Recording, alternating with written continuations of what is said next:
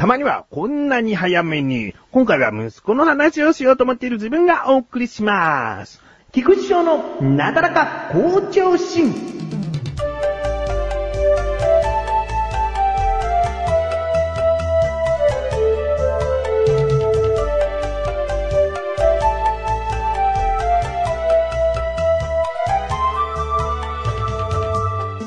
6月には父の日というものがございました。6月の17日の日曜日でしたね。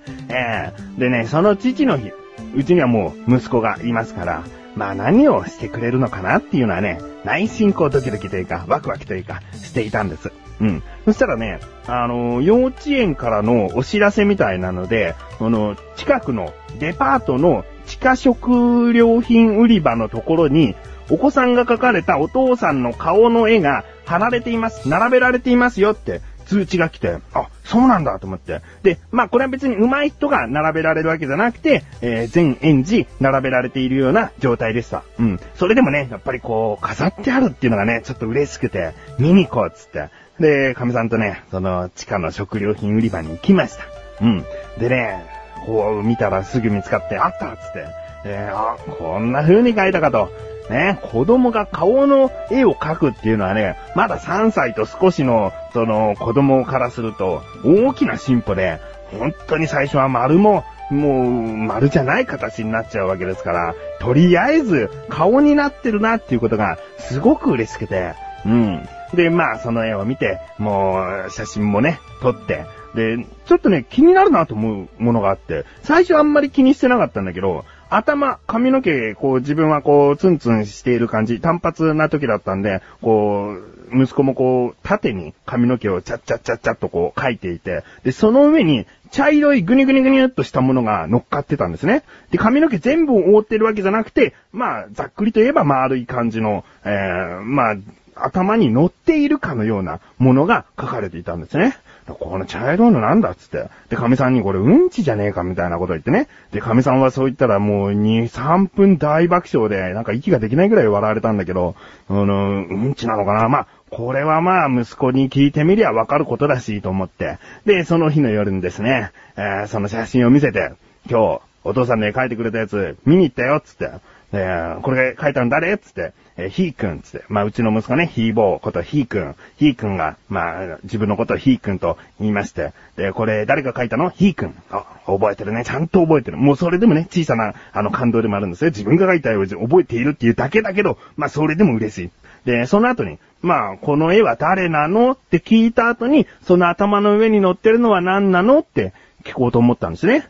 まあ、質問をしてね、ちゃんと答えられるっていうところが、まあ、一個一個嬉しいわけですから、これ、誰描いたのひーくんって終わった後に、じゃあ、この絵は誰なのって聞いたら、のんちゃんって言うんですね。あれ？自分はね、菊池翔ですから、のんちゃんではございませんし、息子から一度ものんちゃんと呼ばれたことはない。この絵は誰なの？誰のことを描いたの？のんちゃん。のんちゃんよ。っていうのね。ああ、そうかと。ね。今思い返せばですよ。母の日がね、1ヶ月前ぐらいにありまして、その母の日の時に、幼稚園で、やっぱりお母さんに向けて、こう、絵を描いていたんです。で、その、一つの紙に、丸が2つあって、その丸の中に、自分とお母さんを描くっていう、なんかそういった絵をお母さんにプレゼントするってことになってたんですね。で、その丸の中に、ちっちゃめな顔と、大きめに描かれた顔があって、で、まあその時ですね、ひーぼーに、これ誰っつって、ひーくん。あ、そうなんだ。じゃあこっちは誰っつったら、先生って言うんですね。はい、こっちはひーくん、自分のこと書いたんだよね。そうよ。こっちは誰書いたの？先生よ。あ、これお母さん書いてないの？ママ書いてないの？ママ書いてないよ。ね、まあそういうことがあったんです。母の日ってなんだろうなっていう、ね、母の日はそういう風に終わったんです。だからちょっと恐る恐るだったんですよ、父の日で。この絵は誰なのって聞くのは恐る恐るだったんだけど、案の定、今度はのんちゃんだったと。あー、のんちゃんね。お友達にいるみたいです。のんちゃんって子がね。お友達ののんちゃんよって言ってましたからね。そうか。お父さん書いてねって言ったのをお隣さん書いてねと間違えて、隣ののんちゃんっていう人を書いちゃったのかなとかね。まあ、いろいろと考えましたけれども、はっきりとですね、その紙の上には父の日って書いてある紙に、のんちゃんと書いていたんですね。で、まあ気になることですから、この頭の上に乗ってる茶色いものは何なのって聞いたんですね。そしたら髪の毛よ。いや、この黒いのは髪の毛だけど、この茶色いのは何なの？わかんない。ね。わかんないんです。そんなもんなんです。パパ、うんちかと思ったよ、つったの。うんちじゃないよ、つってね。で、まあ次の日ぐらいにね、またその絵を見せて、これ何？つって。それうんちようになってましたからね。まあ子供の言うことっていうのはね、いろいろと変わってきちゃうし、どういう思いで書いたのかわかりませんが、もしね、この気まぐれでこれパパよっつってね、言ってくれたら、それはそれでもとても涙するぐらい嬉しいようなことですから。まあ来年かな、4歳ぐらいになったらちゃんと認識してお父さんを書いてくれるのかなと思っております。ちょっとビターなぐっさんとまろやかテイストなりえが作ったらこんなラジオになりました。コーヒーと牛乳。この番組は北海道に住むぐっさんとりえの2人がお届けするスカイプを使ったポッドキャスト番組です。ちょっと天然なりえにゃんと無駄に爽やかなぐっさんが繰り広げる皆様のご来店お待ちしております。さあ、コーナーに参ります。自力 80%。このコーナーは日常にある様々な疑問や質問に対して自分で調べ自分で解決していくコーナーでもあり、リスナーの方からのご相談やお悩み解決していくというコーナーです。今回はメールが届いております。ありがとうございます。なだらかネームライムスカシさん、ありがとうございます。今回は質問メールです。本文、翔さん、こんばんは、こんばんは。私は1年前から体のことを気遣い、晩ご飯にできるだけサラダを食べるようにしています。いいですね。サラダはしかもこう、一番最初に食べる方がいいって聞きますね。自分はね、中盤ぐらいに食べますね。いいって分かってて、中盤ぐらいに食べる。ね。これが今の体の、その一つの原因でもあると思ってますけどね。分かってるのにやらないっていうね。よくある太っちょのね、考え方です。うん。続き、今回はサラダにかけるドレッシングの件についてメールしました。はい。サラダにかけるドレッシングをいろいろ試しているのですが、いまいち自分で美味しいと思えるものが見つかりません。そこで質問です。人の好みはいろいろあると思いますが、翔さんのおすすめドレッシングがありましたら教えてください。市販のもの、手作り、どちらでも構いません。また、ドレッシングの容器は使い終わったら口が狭いので洗うのに少し苦労するのですが、その面も考慮して教えていただきたいです。今回はドレッシングの味ならこれ、使い終わった後のことを考えるならこれ、味、容器のこと、両方に適したものがあったら一番いいです。ということですね。ありがとうございます。じゃあ早速ですが今回の質問です。おすすめのドレッシングって何なの？ですね。まずライムスカシさんのメールから、市販のもの手作りのものどちらでも構いませんとあるんですけれども、自分はね手作りのドレッシングってあんまりこう研究してないというか、どうせだったらもう買っちゃおうっていう感じで市販のものが多いです。なのでおすすめとしては市販のものから選ばせていただきます。うん。なんだかんだ一番はですね、サイゼリヤのドレッシングですね。サイゼリヤドレッシング。これは市販のもの、市販のものっていうのはスーパーとかで買う場合はサウザンドアイランドっていう、まあドレッシングだと思うんですね。まあ、厳密に言うとサイゼリヤドレッシングとは違うかもしれませんが、大体な感じはそれに近いと思います。だけどね、自分は小さい頃サラダをサイゼリヤで食べた時に、これドレッシングがうめえっつって、でドレッシングのおかげで毎回サイゼリヤに行くとサラダを頼んでいた時期がありましたからね。特にね、昔はシーフードサラダっていうのがあってね、今は小エビのカクテルサラダが人気だそうですけれども、シーフードサラダにもう絶妙にマッチしてね、美味しかったですね。もちろん今だったら小エビのカクテルサラダにするので、それにも抜群に合うんですが、まあ、味っていうのはサイゼリヤじゃないと食べれないってね、小さい頃は思ってたんで、で、最近ではもうスーパーでサウザンドアイランドドレッシング、まあ、またはもうサウザンドレッシングとか、いう名前だったりもしますけれども、そのドレッシングがいい感じですね。うん。でね、あとね、もう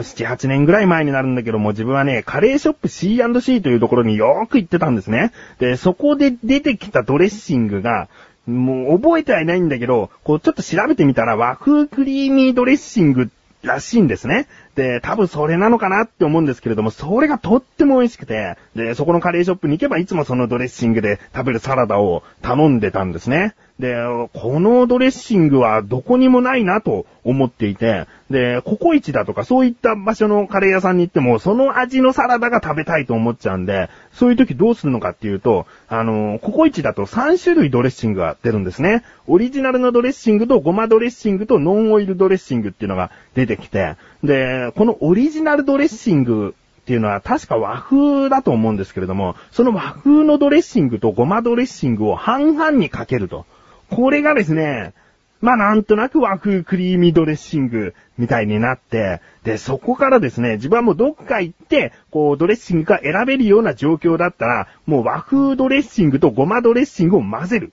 もうこれをしてるんですね。サラダバーとかでもドレッシングかけ放題になっておりますから、自分の好きなドレッシング選べますから、和風と、ごまを半々にかける。これがね、いい感じですね。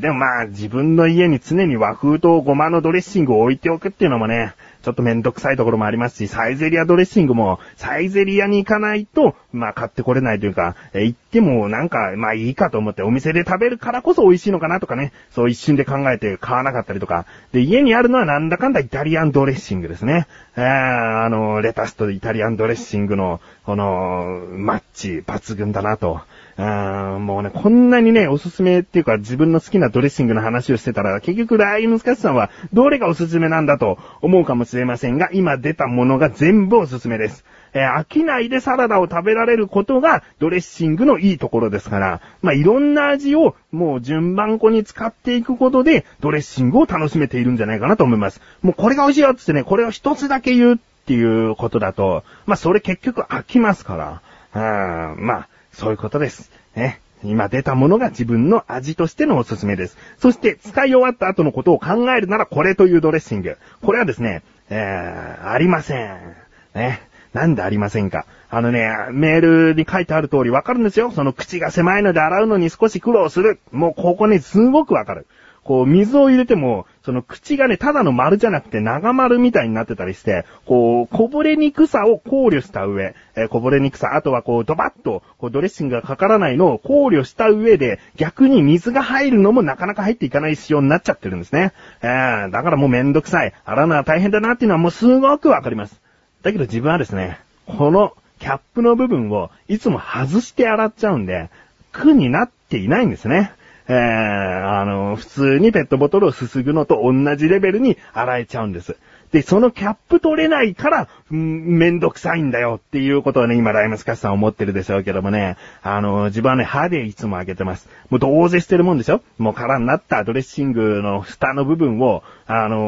どうせだったらまあ、なんかペンチみたいなものがあれば、ぐにぐにやれば取れると思うんだけど、この、いざもう洗おうって思った時めんどくさいんで、歯でね、こう、ぐーっとこう、開けちゃいますね。で、こんなこと言ってるけど、決して真似しないでくださいね。たまにガクってなってね、歯茎から血が出ちゃったりしますから、おすすめはしておりません。だけど、まあ自分にとって、洗うものに適した、洗いやすい容器っていうものは何ですかと聞かれても、わかりませんが、やっぱりね、答えになっちゃうかな。ライムスカッシュさんいかがでしょうか？疑問だったらズバッとね、答えを言わなきゃいけないところは質問ということで、こんなね、ふわふわした答えになってしまいました。が、こんなに膨らむ質問メール、ありがとうございます。こういった感じで日常にある様々な疑問や質問の方お待ちしております。投稿メールなだらかご助手を選択して、どしどしとご投稿ください。以上、自力 80% でした。